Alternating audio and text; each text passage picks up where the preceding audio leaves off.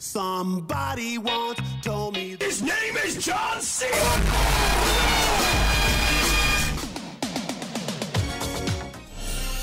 Do you know the way? It's over 9,000. It's a double rainbow all the way. Dirty bit me. Hello there. General Kenobi. お前はもう死んでいる。 何 Hey, you. You're finally awake. So how's your kids? How's your wife? I'm a fireman. super hot fire. I spit that. So just do it! Hello and welcome to the 2020 edition of the Year in Memes podcast, an annual limited run podcast series unwrapping the year that was through the lens of the memes we shared and exploring what those memes say about us, our world, and what's important to us. My name is Paul Bautista, a millennial podcaster from New York City who spends way too much time thinking about this sort of thing, and I'll be your guide for this series.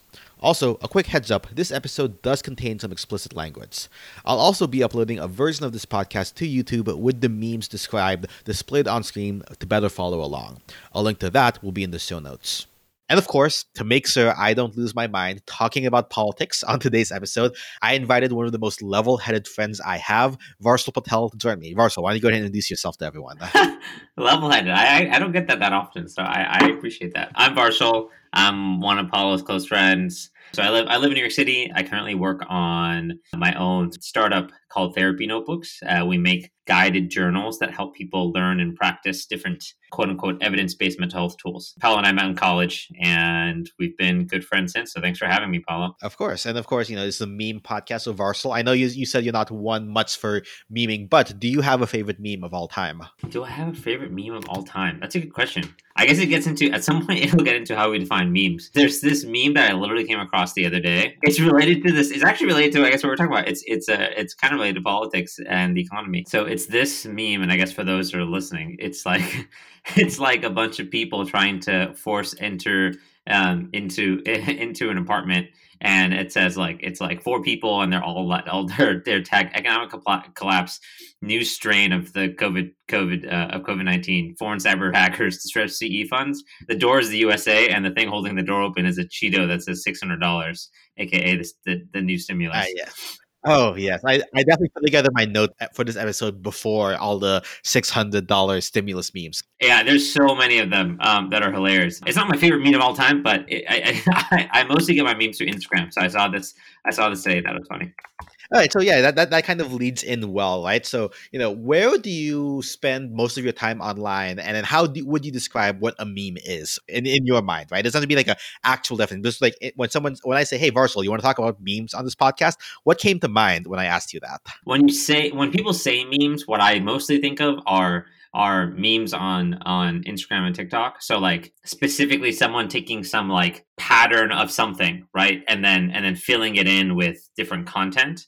So it becomes almost like a in my mind a meme is basically a a really efficient form of communication, right? Like you can take a pattern that people recognize and can pattern match pretty easily and then fill it in with other details and then therefore convey a pretty complicated message in a very short amount of time.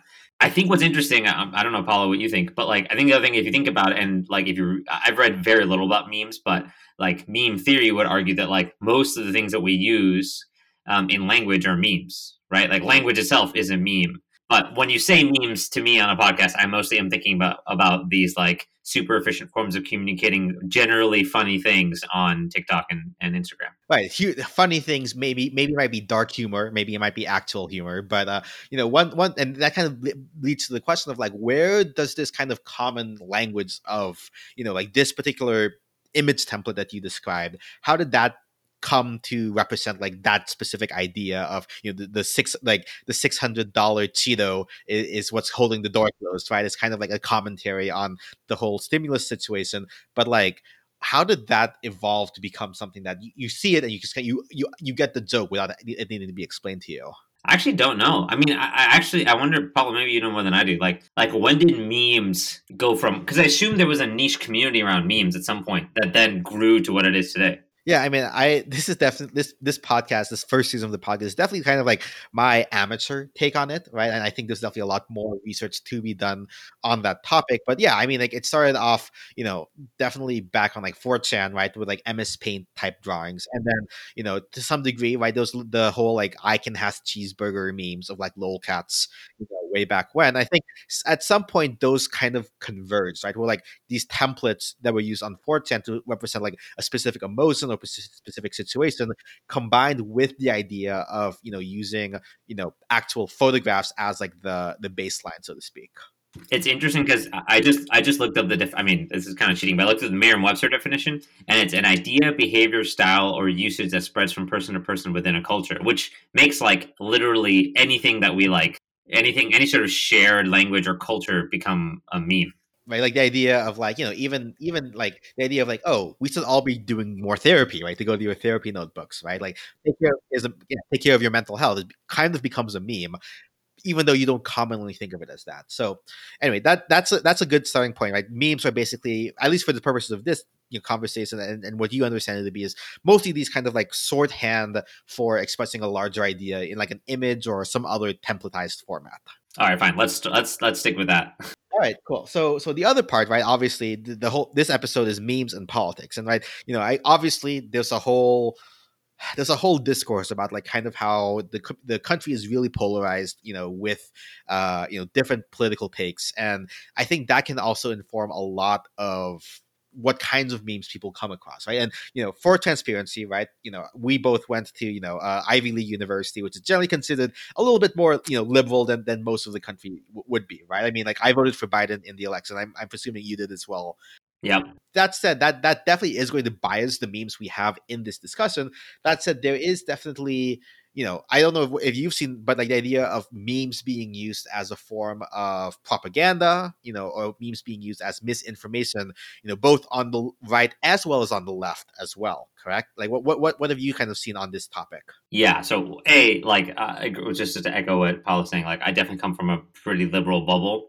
I see a lot of memes that are Trump bashing or like right wing bashing of like you know like oh here's some ridiculous thing that some right wing politician and or Trump did and then like just making fun of it. So I feel like a lot of the memes I see tend to be around like here's a funny thing or a ridiculous slash potentially absurd thing that someone on the other side of the aisle did and then makes fun of it. I feel like a quintessential example is like the fly on Pence's head and like how that became a meme. Uh, it's funny though, right? Because it's like, I mean, if you think about it, like objectively, like if you saw that anywhere else, you'd be like, okay, like a fly just randomly landed on the dude's head. Like, who cares, right? Like, um, well, the politics it becomes a, a, a way to sort of like antagonize the other side, or at least put them down temporarily. It, could be either antagonizing the other side, or it could be rallying, you know, people on quote unquote your so.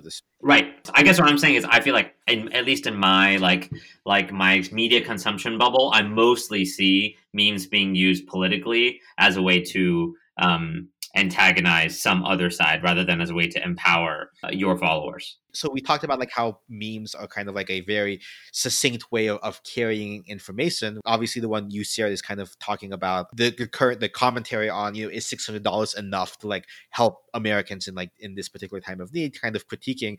That being said like do you think that that memes in and of themselves are able to fully convey all of the nuances of like the conversation? Or you know maybe that's a little bit of a leading question but like you know is, is are memes able to carry the weight of the, the discourse they're carrying now? Or are we getting lazy by just resorting to memes to have that conversation You know, it's interesting because I feel like my take on this is related to my take on social media generally, which is I don't use social media that often. And sometimes I feel a little like embarrassed that I don't use it, not because of my friends, but because I feel like it can be a potent way to sort of amplify your voice or amplify the voice of others. And so I, I found myself like hesitating to like repost things that I think are pretty interesting or like that align with my views. I feel like social media oversimplifies almost everything, even things that, that I believe in. I'm like, oh, like this is true, but also like me reposting this is like really grossly, grossly oversimplifying the sort of truth or reality here. Clearly, my stance right now has been like, hey, I don't personally find it to be authentic to use social media as a way to convey my views, and so therefore, I, I somewhat naturally think that memes can be they're they're they're not unhelpful.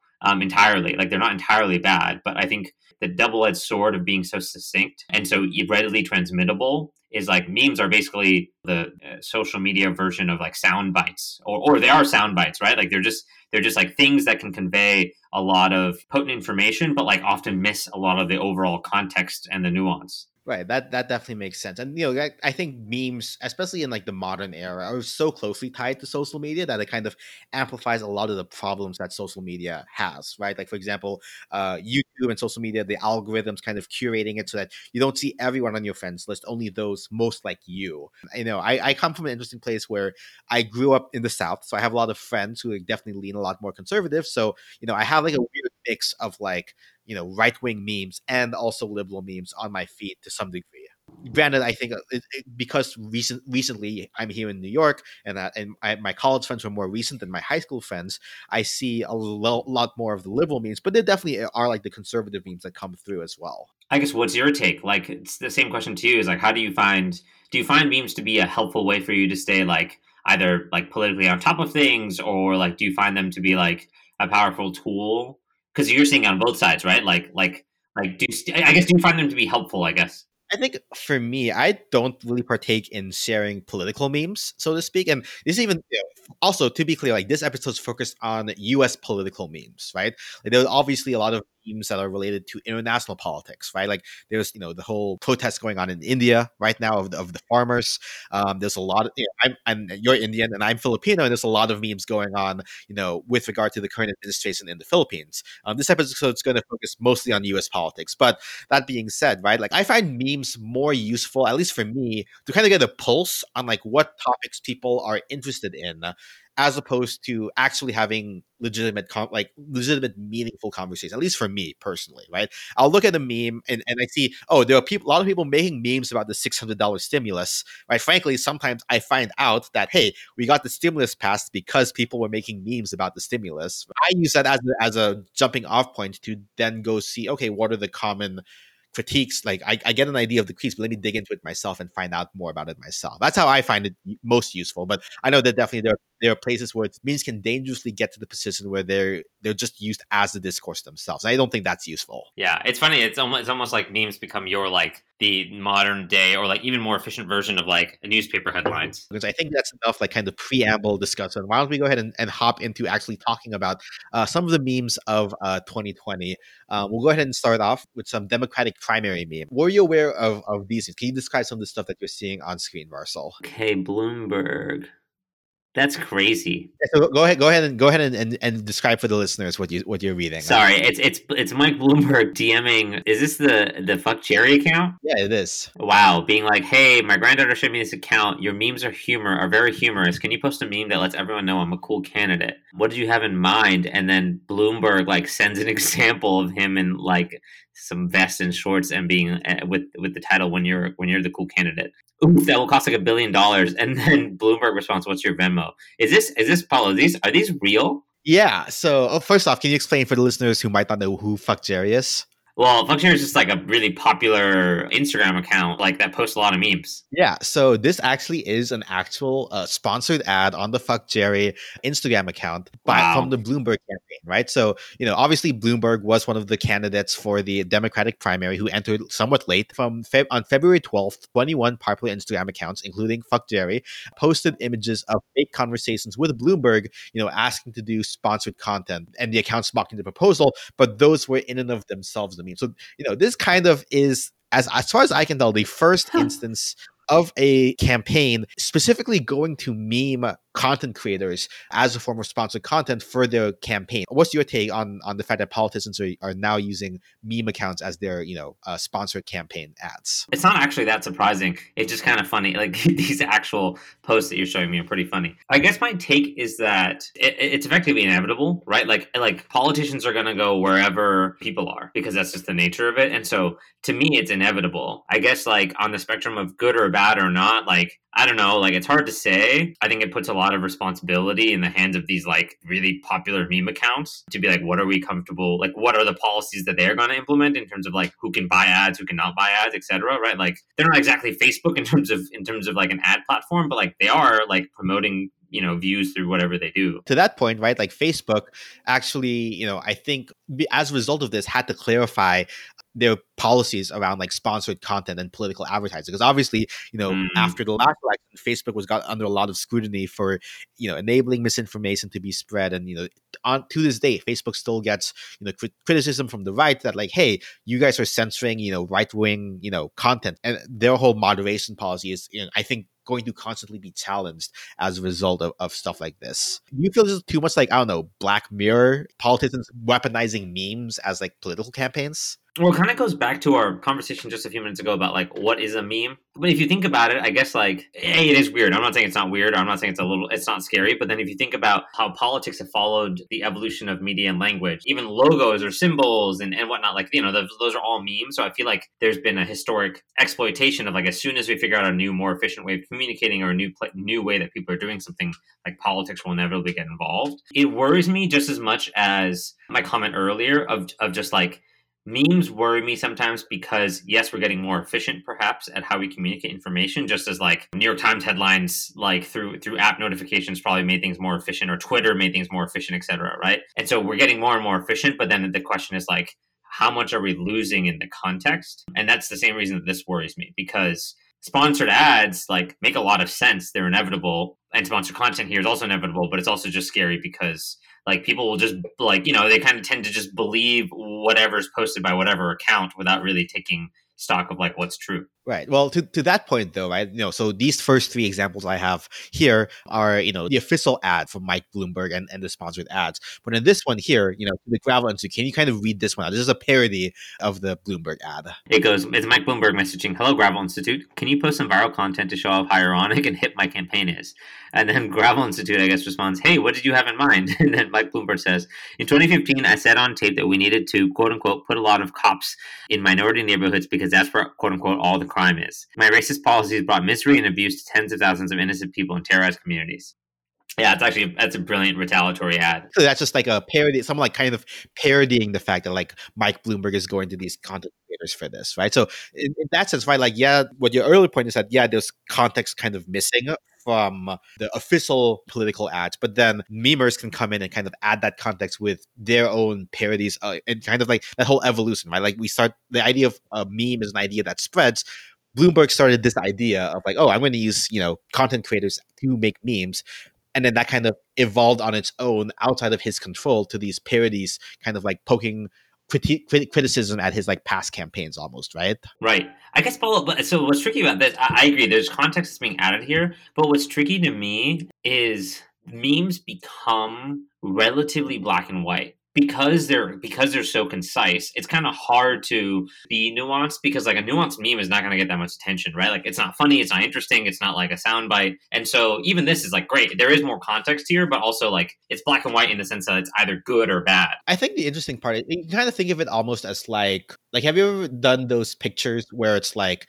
you know eh, or seen those paintings where it's like just a series of dots right? And the dots are arranged like in a certain sequence certain color certain density to create an image. An individual meme by itself is like a single dot. And I think for me, right, taking all the memes in context together can add more context, even if the individual dot by itself maybe doesn't. I really like here. I really like the analogy you painted of like, hey, if each of these are dots and it draws a bigger picture, obviously the thing there then that matters for as individuals is for us to like go seek out all those those dots to make sure you're getting somewhat of the bigger of the bigger picture. Right. It's, it's a matter of like, you know, do you just see the one corner of all the memes that kind of like are the same to you or get the whole landscape. So hopefully this is slightly a little bit less scary to think about. Is the next meme? Uh, so can you read uh, the first one up on here?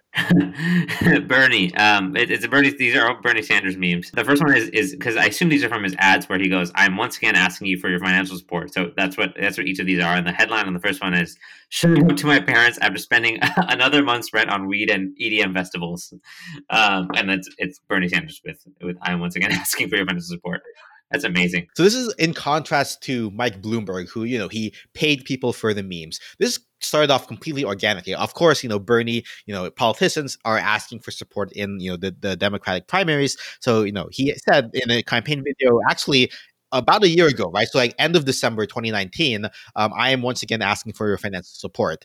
And then it's kind of evolved from there where people just kind of like took that screen grab of Bernie, who is by all accounts like a fairly popular politician, at least on the left, to just kind of use as as you said, like a shorthand, not even related to politics, right? There's this one uh, uh, up here if you want to read this one. Girl from high school who is advertising her pyramid scheme on Facebook. I'm once again asking for financial support. That's that's good. Yeah, this is, I guess, another example of, of, of, politicians getting memes made about them, but this time it's kind of a more, much more organic. So, what do you see the contrast between, I guess, you know, the way Bernie's Bernie and and Bloomberg, you know, the, the evolution of these two memes, if you want to contrast them?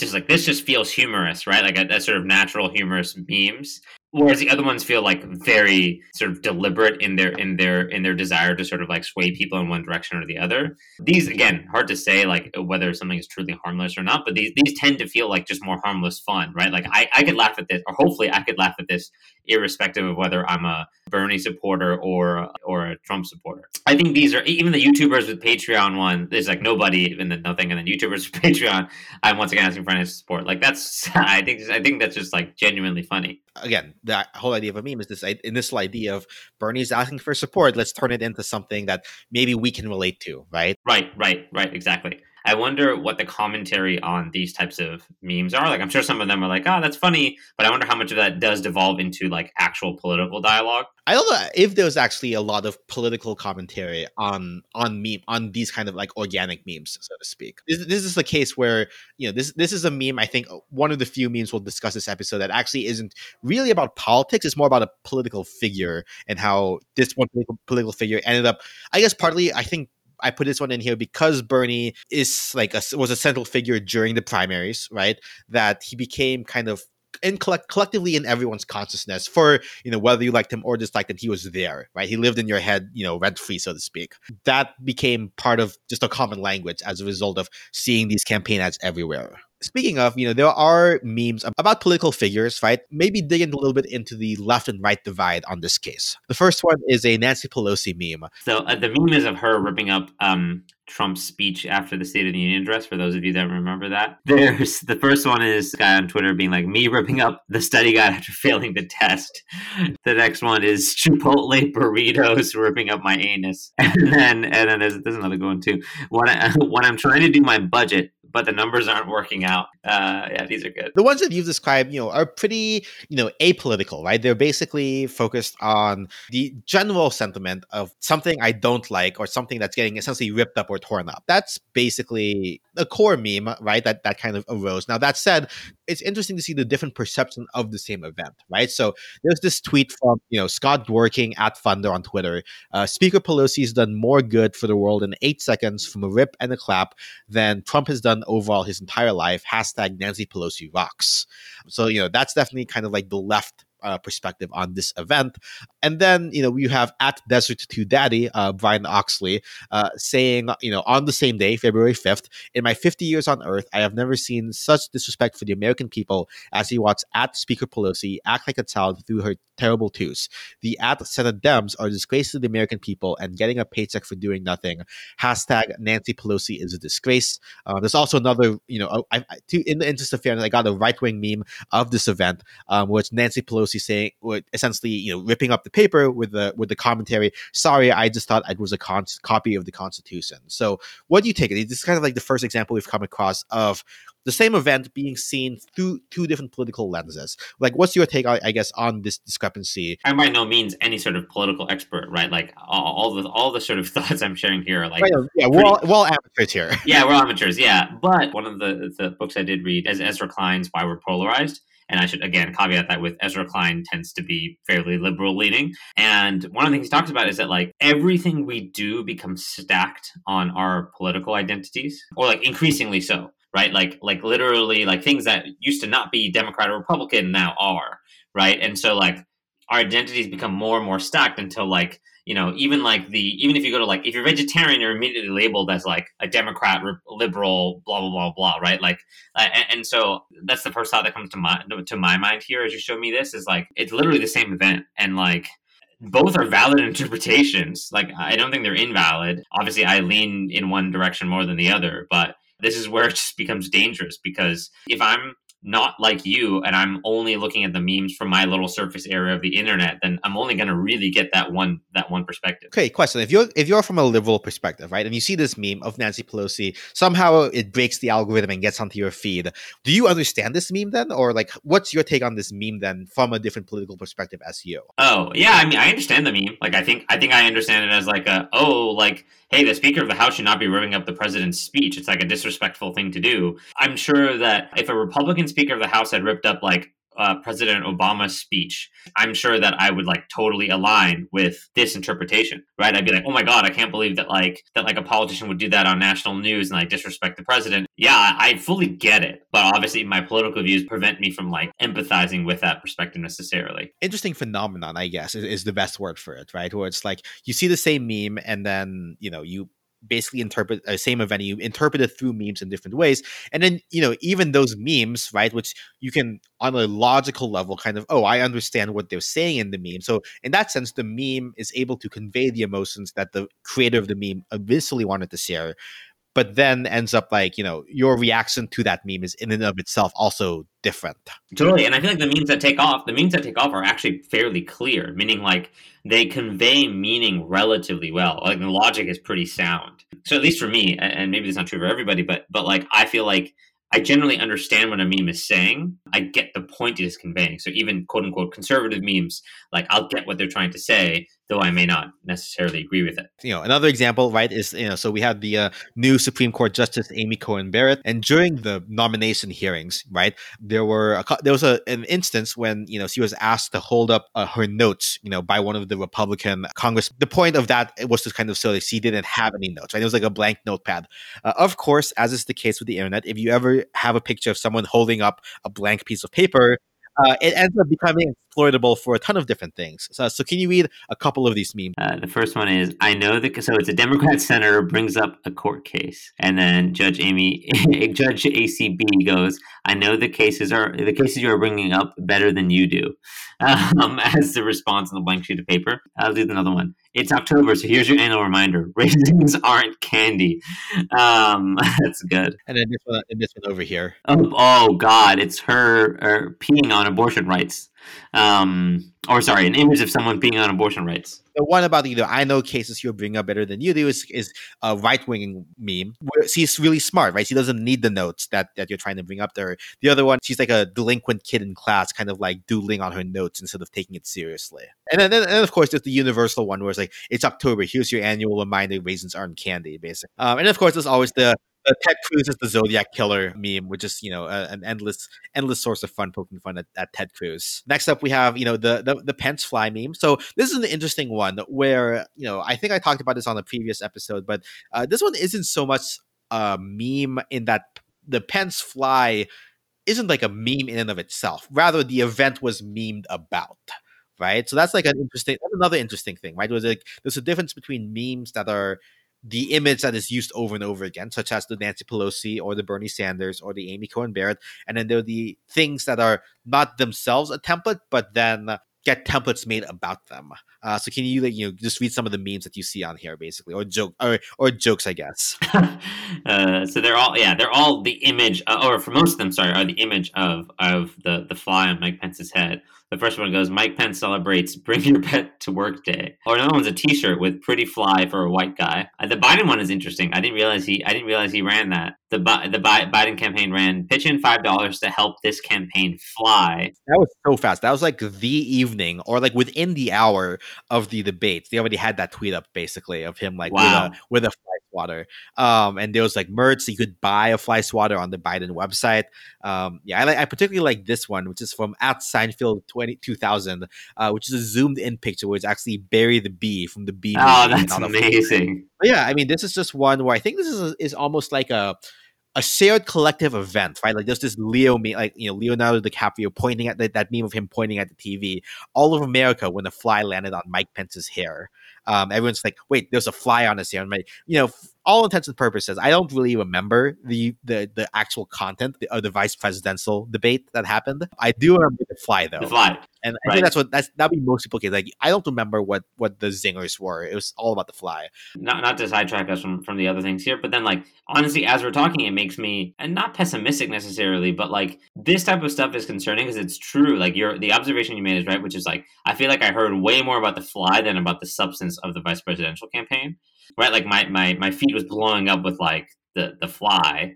I don't know. I mean, that's kind of like it, it, it is unfortunate a little bit, right? Like, not to say that we can't laugh about or, or talk about that. Arguably, it also creates more of a profile for the vice presidential campaign, like the debates. Like maybe like more people even knew about the debate as a result of the meme flying around, um, flying around. I mean, there, there's a question, right? Like, obviously, this is came as because obviously, since this year of all years, everyone is just so invested in politics that you know this became kind of like a shared collective event, right? Where everyone on TV saw this. And Yeah. what do you think it says about us that our first reaction was literally to make memes about it? Well, I think I think one of the things it says about humanity, and, and this is not a bad thing necessarily, but like like I think we use comedy as a as a way to both make sense of the world and also cope with the world. Being funny is just like is a thing that like helps us just process or deal with or not get so upset about, right? Like if we didn't have comedy as a as a release outlet, I, I think that like life would potentially be a lot harder. So I think it says that that's the first thing it says. The second thing it says, I think, is that like I don't know. I think that like we as humans, and this is true, right? Like we're we're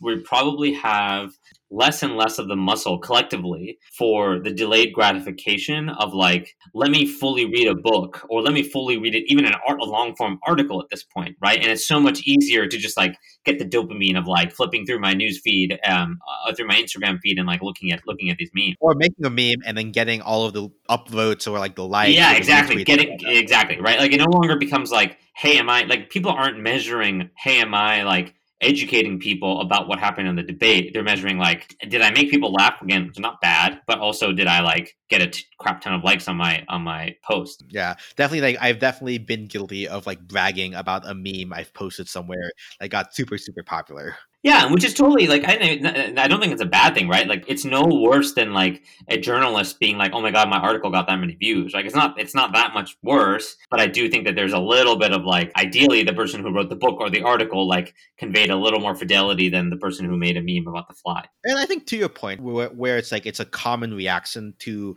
everyone to kind of quote unquote cope with all of this is, is interesting because like this event kind of added a new lex like almost like a new vocabulary word to our online lexicon of how to communicate with each other right? If memes are a language by which we communicate this is added to that vocabulary.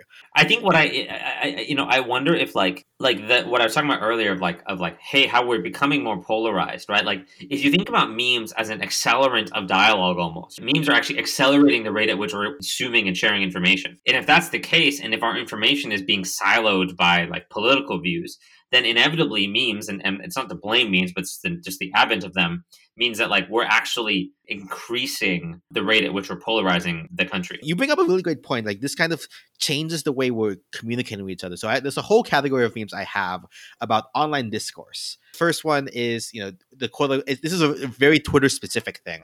Um it's the this you template. Basically this guy zach originally tweeted basically saying hey how's this dude got more girls than me? and just talking about some dude basically. And then this girl you know at Big Moist Ed basically responds saying, This you, if so, why? It's basically DMs of Zach, presumably to this person, you know, of his kind of weird DMs, basically. And give us a couple other examples. Well, there's yeah, I guess another one. So it's it's there's a what's T Twitter account which uh, that started by saying, "Why do men not like to vent? What's so wrong with saying how you feel?" And then someone someone posts a response to what's T and says, "Ain't this you?" And it's and what's T the account saying, telling him it's okay to vent so you can use his lows against him in the next argument is greater than sign, aka greater than everything else. Oh wow, yeah. I mean, this is like this is clearly calling out I, the, all these. I actually haven't seen. I admittedly actually haven't seen these. This you. Um, it's interesting because it's like calling out hypocrisy through through the sort of like quote unquote this you meme. Yeah, it, it's, it's almost about like accountability, right? So, for example, right, like uh, there's this one. I'll, I'll read a couple of these. Even goes to like celebrities, right? So the NFL, you know, posted presumably on May 30th something about you know uh, supporting their their their black players and, and and against police brutality and all that. And then at Jazz Marie responded with the headline from NFL will fine teams if players don't stand for the national anthem. So you know the whole Colin Kaepernick protest over you know standing during the national anthem. You know, there's this one from you know Mark Wahlberg. You know, in response to the George Floyd murders, you know, tweeted something of support. Uh, it's heartbreaking. We must work together, etc., etc. And it kind of brings up the fact that back in 1986, Wahlberg was accused of committing hate crime, you know, against black people and later, you know, Asian Americans as well. So it's kind of like accountability of these celebrities who are like outpouring support for so and so, right? This whole idea of accountability, of hypocrisy of your past self versus your current self. So again, not strictly political, but a lot of it is, can be political. You know, what do you take take on this use of this kind of meme template as as a way of online discourse? So again, I find social media accountability tricky because like in all of these cases, like we're again we're using a soundbite against a soundbite. Like, and I'm sure you could respond with another soundbite. Like, it's only going to create an argument over Twitter that like no one's actually going to win, but like we'll let people sort of uh, get upset about. I'm not saying it's not a useful tool. I don't know. I I I, I struggle with this form of accountability because the usefulness of it is that like, hey, something like this can spread quickly and like it can then like rally together a group of people sufficiently large to then hold an institution accountable right? So like i think the nfl meme is a good example here where like hey like you could actually like get enough people to be like hey like i get what like i get that the nfl is like trying to be more supportive of its, of its players but also nfl needs to like recognize that that they were not particularly kind to their players earlier and so i think that's like a cool like it's a cool way of organizing almost but again, like when I read this, right, like when I'm just scrolling through my feed, I feel like most people are just kind of like, "Oh, that's crazy. NFL sucks." You know what I mean? Like it becomes like a becomes like a black and white. Like I've labeled it. Like in, in like psychology, there's like this concept of like labeling where like you just end up labeling something as this or that versus like on a spectrum. There's definitely been a lot of conversation this year about cancel culture in general, right? And where like people have committed some misdeed in the past, right? Recently, in one in one very specific example, I I'm really invested in like the Super Smash Brothers community, and recently, you know, there was a documentary that that came out, kind of profiling some of the top players, uh, and you know, top players when they were frankly teenagers, right, like less than 18 years old, or on like online forums and you know they, they were throwing casually throwing around some words that generally are not exactly professional or esports, right? Because frankly, that's the way that teenagers talk. But people were kind of critiquing the documentary for kind of bringing up that oh, like this person is a changed person. They've changed since them, but the way they're being portrayed in this documentary isn't exactly fair because it doesn't show the context of their change. Right? I think that's like one example that that kind of like people change over time, right? And this this kind of like, hey, we want to keep you accountable. Like, at what point does it go too far? Right. On one hand, it's it's one thing where it's like you know, if someone says one thing one day and then literally the next day they counteract it, maybe that's a okay use to like be the to bring up the hey, this you you literally just said this yesterday. There's this this one of like this this this politician saying the right and responsible thing to do is to you know uh, wear a mask, social distance, and all that. But then literally it's like a picture of the guy not wearing his mask from you know a couple days ago, right? So you know that's an, that's another example of at what point does cancel culture go too far? Not to go in too deep into that conversation because that's been done to death. I think the key is that like you have to be willing to do both things. You have to be willing to hold someone accountable and also forgive them. And I think that is what's missing broadly speaking. That's my like that's my like sort of high level synthesis. I think that it's actually not a bad thing to be like, hey, this politician who talks about like wearing a mask is no longer wearing a mask in public. Um, or is like going to my local grocery store and like maskless, and like that's totally fair to hold hold hold that person accountable. But then if that person then says, I'm really sorry, and then like proceeds to actually take steps to rectify that mistake, then we have to be able to say, okay, like, hey, like we're gonna we're gonna move on and we're gonna forgive you, right? I think about it very similar to if you think about it at the atomic level, like I think about it very similar to a relationship between two people, right? In this case, it's a one to many relationship, but like with a one on one relationship, if someone deeply like you, you want to hold someone accountable for something bad they did in a friendship, for instance, and then if they actually apologize and work on it, then like it's on the other person to like actually be able to forgive and move on.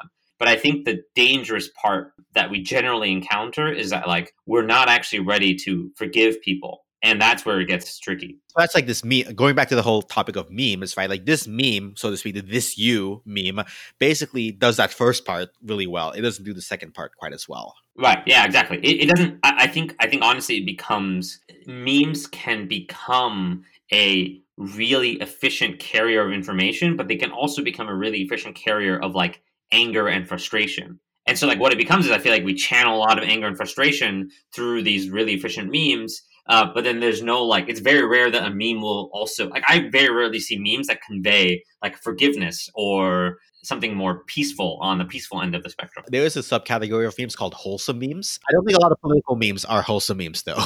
And if I had to guess, I've seen those wholesome wholesome memes. If I had to guess, they have less of a less of a virality factor than the more angry memes. People have a stronger reaction to emotion, like negative emotions to some degree, right? So, uh, so here's here's one that's a, hopefully a little bit less depressing or a little bit a little bit less angry. So, uh, why don't you read some of these memes? If your pillow looks like this, do not worry about Biden's tax plan. And it's like a, a super old used pillow. It looks like.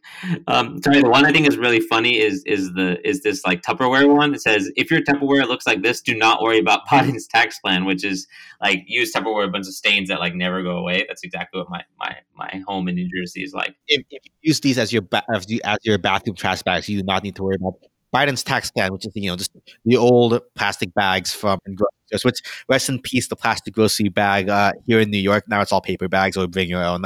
That being said, yeah, I mean, you know, what do you what do you think about this form of, of online discourse, so to speak?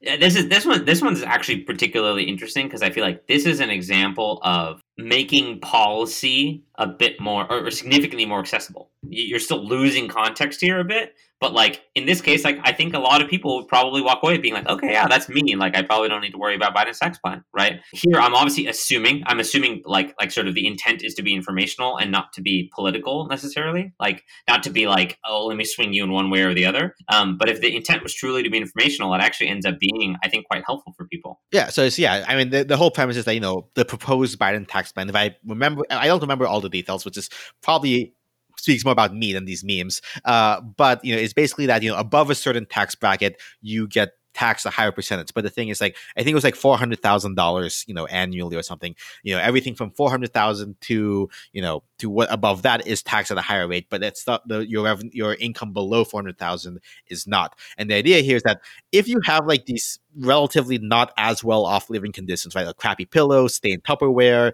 you know, a stain, a dirty microwave, the, the quote unquote titty light basic options for, for furnishing your home, you aren't making the income you need to qualify for the higher tax bracket of the Biden plan, basically, um, which I think is maybe meant to be something from presumably the left, right? Kind of commenting to maybe their friends or families on the right who ha- have misinformation about like Biden's tax plan is going to raise my taxes. Well, it's like, well, no, if you don't make more than $400,000 a year, it's not going to do that, right? Do you think this takes away from the nuance of the conversation by kind of reducing it down to like, what do you think the power of this meme is in, in being able to convey that information effectively?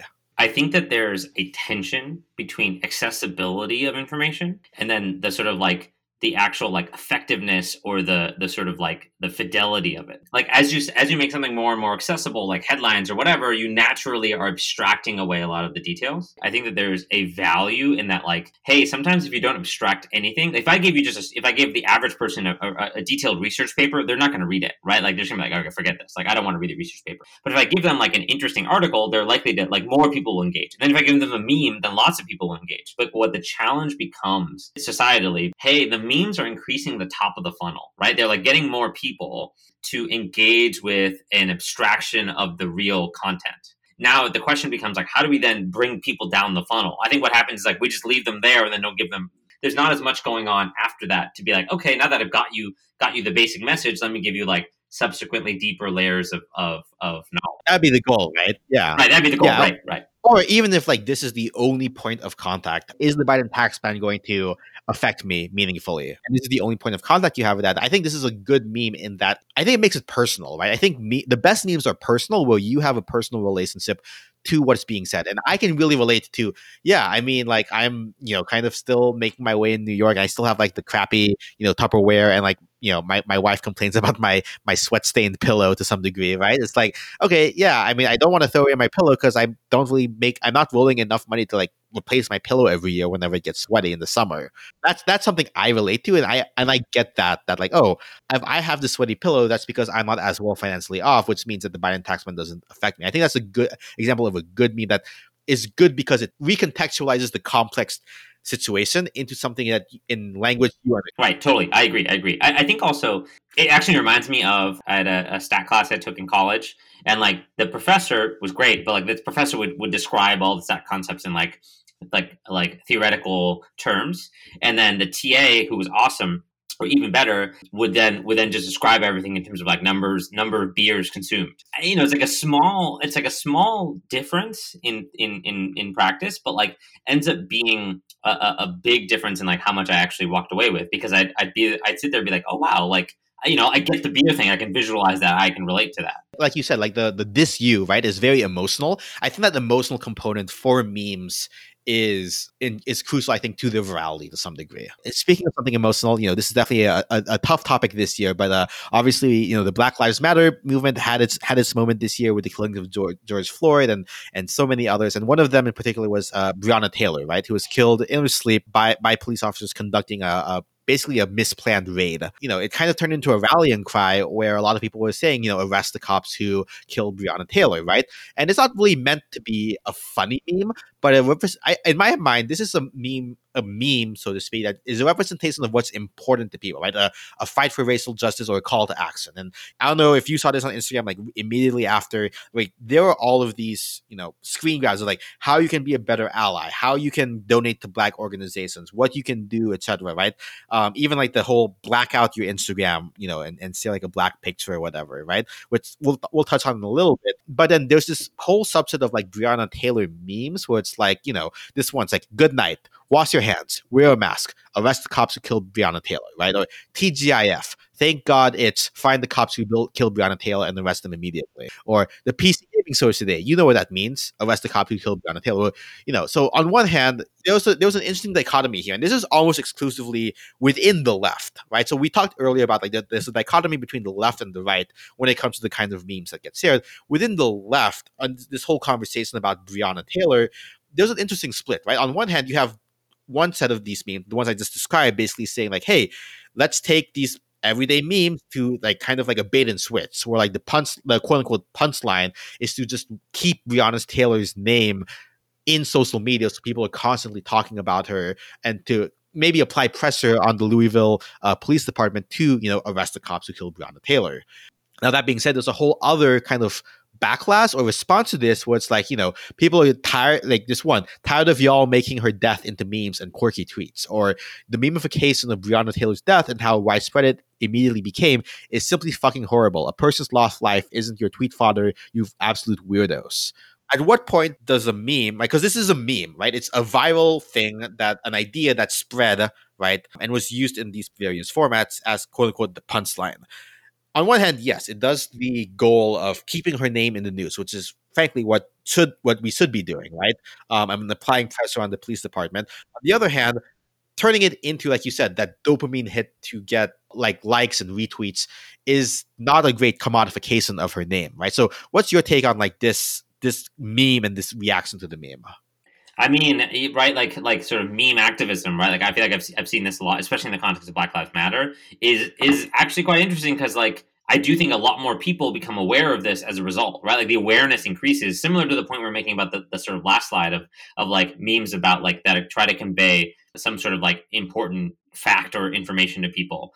This is different, obviously, because it, it, it it's not like conveying like literally a fact; is conveying um, some form of activism. A call to action right? A call to action, yeah, exactly. And yeah, I mean, I remember seeing this. I remember being like, this is pretty cool, and that like it raises Breonna Taylor's death to the consciousness of the country over and over and over again for multiple days. But I, I mean, I don't know. I think I think this one's particularly tricky because I also think that there is a little bit of like, how much are we then almost disrespecting her in the process of of like using her as a meme? Not going to say playing devil's advocate, right? But like, for example, right, like bringing up Trayvon Martin from several, from a couple years back, right, and bringing him up uh, again and again. How does how do those two differ, right? The fact that one is a meme and one's not a meme, like what's the difference between the two? I guess. And again, also clarification: neither of us are black, right? Neither of us have that kind of relationship with, with this uh, situation. Just to make that clear. But I guess what's so you know take take our word with a grain of salt. But what's your perception on this? because I, guess for me like my perception again is that like i think intentionality matters right if your intentionality is to actually make it a call to action and like your and you're putting your your sort of the full weight of your voice behind that um i think that that's that's that's great or to me that's great if your intentionality is like oh everyone else is doing it i'm also going to do it and sort of be part of the zeitgeist in that current moment that's where there isn't the sort of intention of respecting her life and what it stood for and what we can what we can learn and do from it. It ends up being like I'm just trying to like be Be cool. Be yeah I'm gonna trying to be woke because like that's the cool thing to do right. And I think I, yeah I don't know I think intentionality especially with calls to action matter a lot right. Like are you calling to action because everyone else is doing it and it's a cool thing to do now or are you calling to action because you legitimately believe this is a way to raise awareness. And it's the hard part about memes, right? Doing it through memes is that online communication in general is already hard because like a lot of tone and nonverbal stuff, and like you can't like add a footnote like, oh, my intent is to do this, right? Like it's again a very efficient way of communicating information, but a lot of the granularity and a lot of the subcontext is is lost in that, right? So I'm not gonna I'm not gonna pass judgment one way or the other because that's not my place to do so in this case. But just I guess something I noticed like in throughout the year as I was taking notes on like memes I wanted to discuss at the end of the year. So obviously that's a lot of conversation that took place over the course of the year. And then of course the reason there's a lot of politics this year is election day, or in this case election week. Um, so you know, I like you said, I think partly because we wanted to cope with kind of like not knowing the outcome of the election. There's this one tweet from at Golden Jan, can y'all even name the three branches of government? And it just kind of went viral. So can you can you just list off some of the responses to this one tweet? One, one tweet. Yeah, the question is, can y'all even name the three branches of government? The first response here is Bed Bath and Beyond. Uh, the another response in the corner is is gym tan laundry. And another one is is uh, Charmander is pictures of Charmander, uh, uh, Bulbasaur, and Squirtle. Um, that's amazing. Yeah, I mean, this is definitely, you know, I think definitely light, more lighthearted in that it's like, you know, kind of trying to relieve the tension, also kind of commenting, I think, on the fact that we all suddenly became experts in the electoral process and, and the constitutional system government, where like most of us probably, like, I don't even remember taking, you know, AP US government in, in, in high school. So, like, uh, yeah, this is definitely, I think, commenting on that and to lighten, lighten the tension. Um, another one is the Nevada memes. So, if you want to go ahead and click, you know, this first Twitter link. All right, so go, go ahead and describe for the listeners what you're listening It's to. it's Nevada counting ballots. It's this it's this.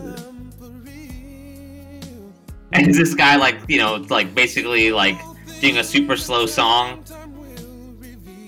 So what are the lyrics saying? One, two. It's just counting like super slowly, right? Yeah, they're just counting so slowly. This is hilarious.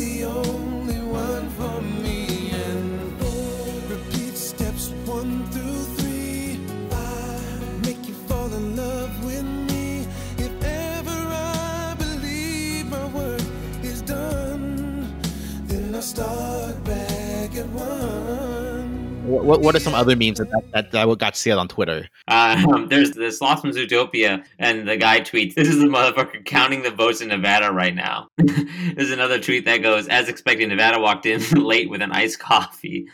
and then there's another one that goes, "So we good then? I don't got to turn in my part of the group project, Nevada." Oh man, that's good. Yeah, so obviously these are commenting on the fact that you know after the first night of the election, there were a couple of states you know still outstanding. Uh, Nevada was being one of them. Obviously, as the week of the election went on, we got very few updates from Nevada. We got a lot from Georgia and Pennsylvania and Michigan and Wisconsin, but seemingly none from from Nevada. So people are like, what are they doing? Why aren't they updating? Right? Because they were one of the key states could have swung it either way. You know, I think this you know reflects our impatience for the very long week in an even longer year. Some other memes, you know, so this one isn't so much a meme. I couldn't find examples of it online, but it's something I've actually noticed a lot more in my online interactions. So stop the count. So obviously, right, like the, the Trump campaign had a lot of legal challenges and, and whatnot, which have not been going well for them, to stop the count and, and try to like reverse the, the results of the election. But I've kind of seen this absorbed in everyday conversation, the idea of being like, once you're ahead. Actually, I think I did actually find some examples. Um, so yeah, here, here are some examples actually, if you want to take a look at them. there's a there's a um These are all responding to Donald Trump's tweet saying stop the count. stop the count. Yeah, yeah. So so Donald Trump tweets out stop the count, and then I'm looking here at Neri Nevada goes when he starts listing all your toxic traits during a fight, and then, and then right below that Slytherins when Dumbledore keeps kept adding to Gryffindor's house points in Philosopher's Stone. That's too good. And then me when the microwave hits one second. Yeah, or like me trying to remember how much money I've spent on alcohol. Uh, me on my 24th birthday. Uh, for any soccer fans, uh, the uh, Brazilian. Brazil. uh, Oh my god. thing. Me after Germany scored the third goal. So yeah, I mean, this is definitely one where I think I've definitely seen this a lot in online conversation where people are like, "Oh my god, I'm ahead! Stop the count!" Basically, you know. Another kind of lighthearted one uh, is uh, Steve Kornacki. Um, so, where did you turn for your uh, election night coverage, Varshil? I was on primarily on CNN. Yeah, so I think Steve Kornacki, Steve Kornacki's uh, MSNBC, if I'm not if I'm not mistaken. You know, he's their map guy, their their wall guide. So you know, there there be a lot of tweets about uh, Steve Kornacki. If you want to read off some of these, Yeah, it goes. it goes. I've reached that point of election coverage where I feel like me and Steve Kornacki are in some kind of relationship, and I want to spend a cup of coffee taking talking about his day before we get to work. So, and then another one goes. Someone should dump one of those big orange coolers of Gatorade on Steve Kornacki's head. Oh man. one like and and now let's go live and check in on Steve Kornacki and just like him in like a torn up suit and like a huge beard, basically. yeah, so I mean, this is definitely again Steve Kornacki is kind of like quote unquote America's chart throb uh, is what I've heard. Um, it's less, less of a meme himself and more of a meme about people being infatuated with him as a personification of all of us kind of like being glued to the results of this election.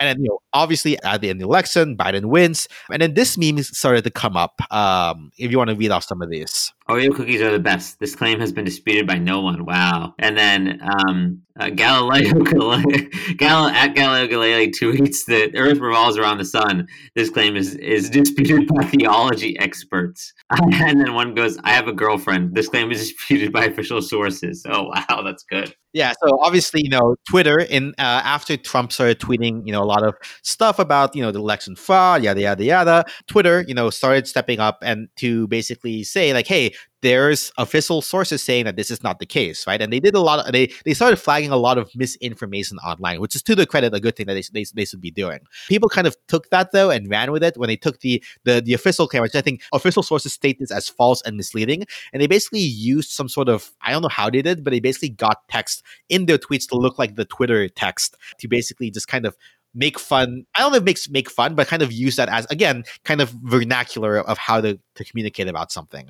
What do you take on like people kind of I don't want to say misappropriating, but kind of taking you know this context and uh, this official context and kind of like using it for their own purposes for humor and comedy.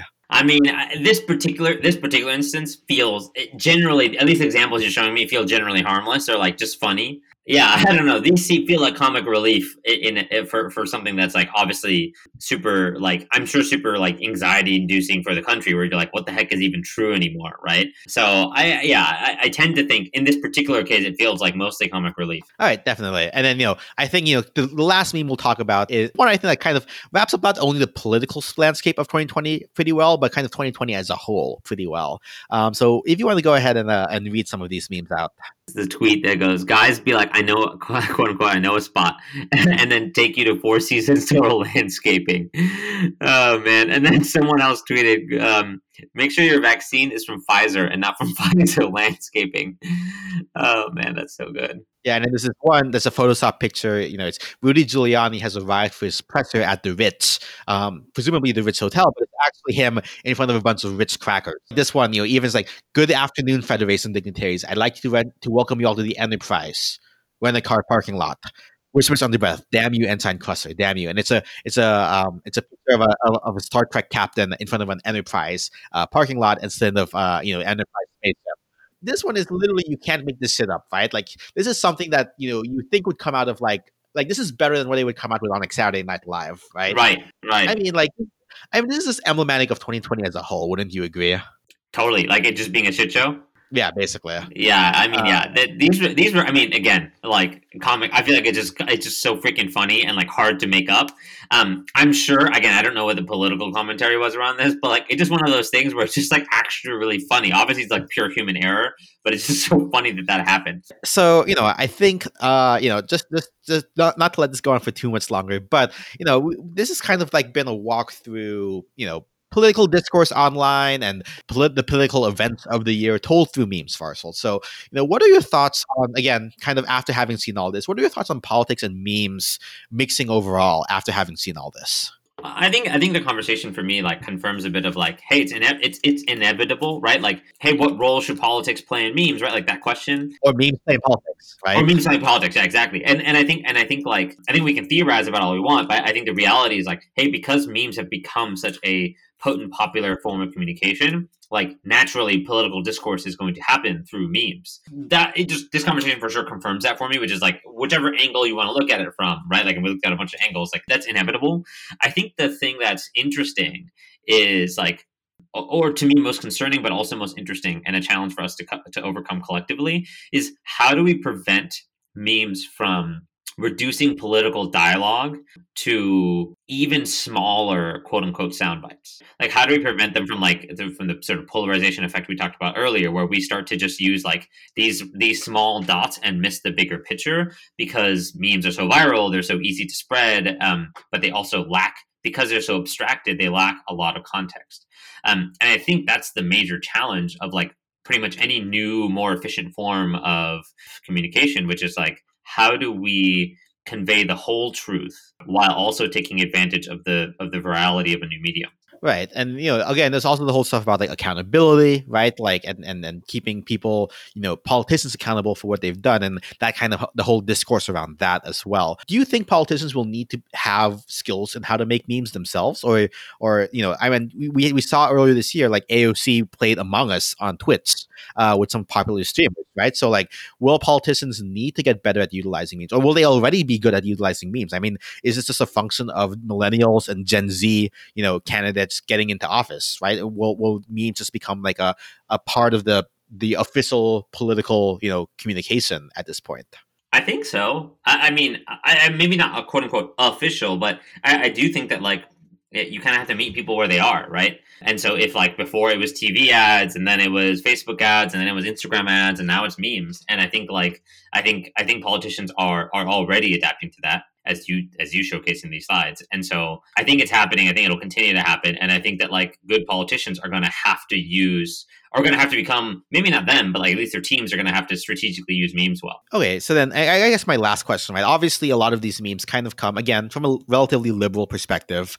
We again, our experiences are you know generally within you know the urban liberal bubble, so to speak. Uh, what would you be curious, I guess, to hear about from somebody who's not you know on the on the political left when it comes to memes and and and what what what conversations do you want there to be about how memes either isolate us within our own bubbles or can or the potential of memes to get across bubbles like what do you think about that Yeah, I guess I'd be I'd be really curious. Like, what's the power uh, of memes to actually bridge the gap between the right and the left? By which I mean, are there examples of memes where someone on the right has looked at the me- at a meme like that and actually legitimately sort of changed or or adjusted their perspective as a result? And if so, what can we learn from that? And then same for even people that are liberal, which is like, hey, if you're liberal and you saw a conservative meme that actually sort of struck a, a, a chord with you, why did it strike a chord? And then b like what rose to your consciousness as a result of that? Because i think that like as with any medium i think we're still, we're still probably in the early days of it um, and so i think the question becomes like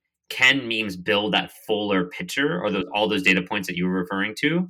Um, and so it'd be cool to talk to both liberals and conservatives about what are examples of memes that actually changed your mind versus just reinforce what you already believed? Right or you know even even to that point right? Like one one thing that i think think thinking about it now you said right like memes are very good at making at flagging things right as either one thing or another thing.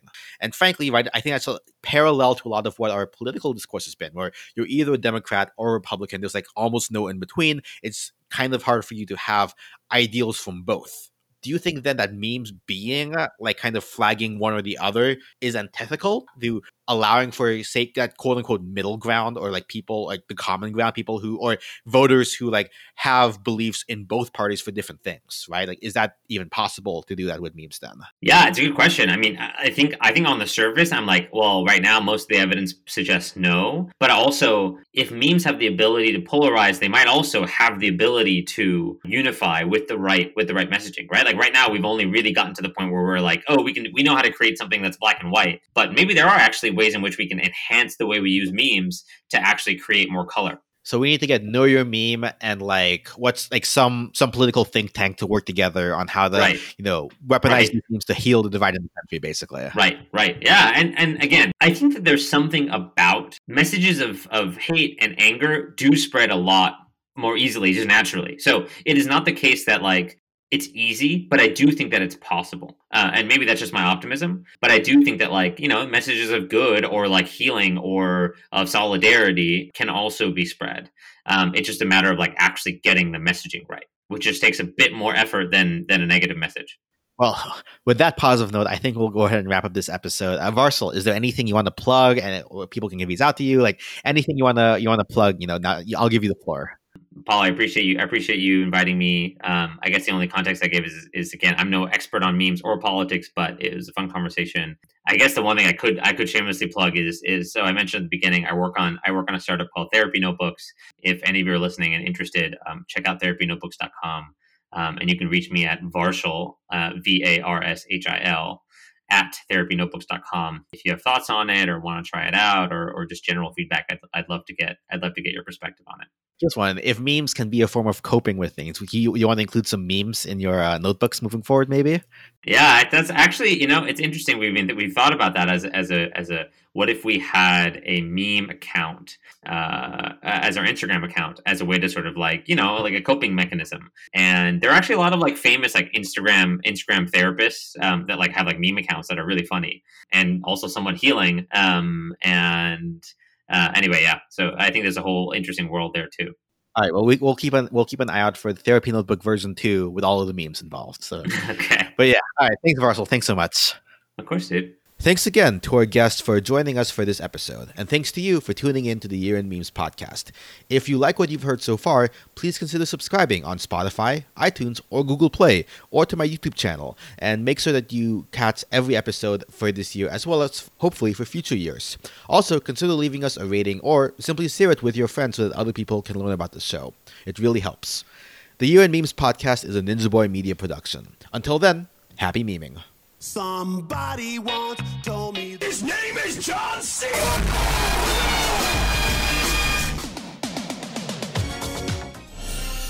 Do you know the way? It's over 9,000! It's a double rainbow all the way. Johnny bit me. Damn! Daniel? Hello there. General Kenobi. お前はもう死んでいる。Nani? Hey, you. Finally awake. So has a kid, has a wife. I'm a fire in the labor. Super hot fire. I spit that. So just do it! Ah!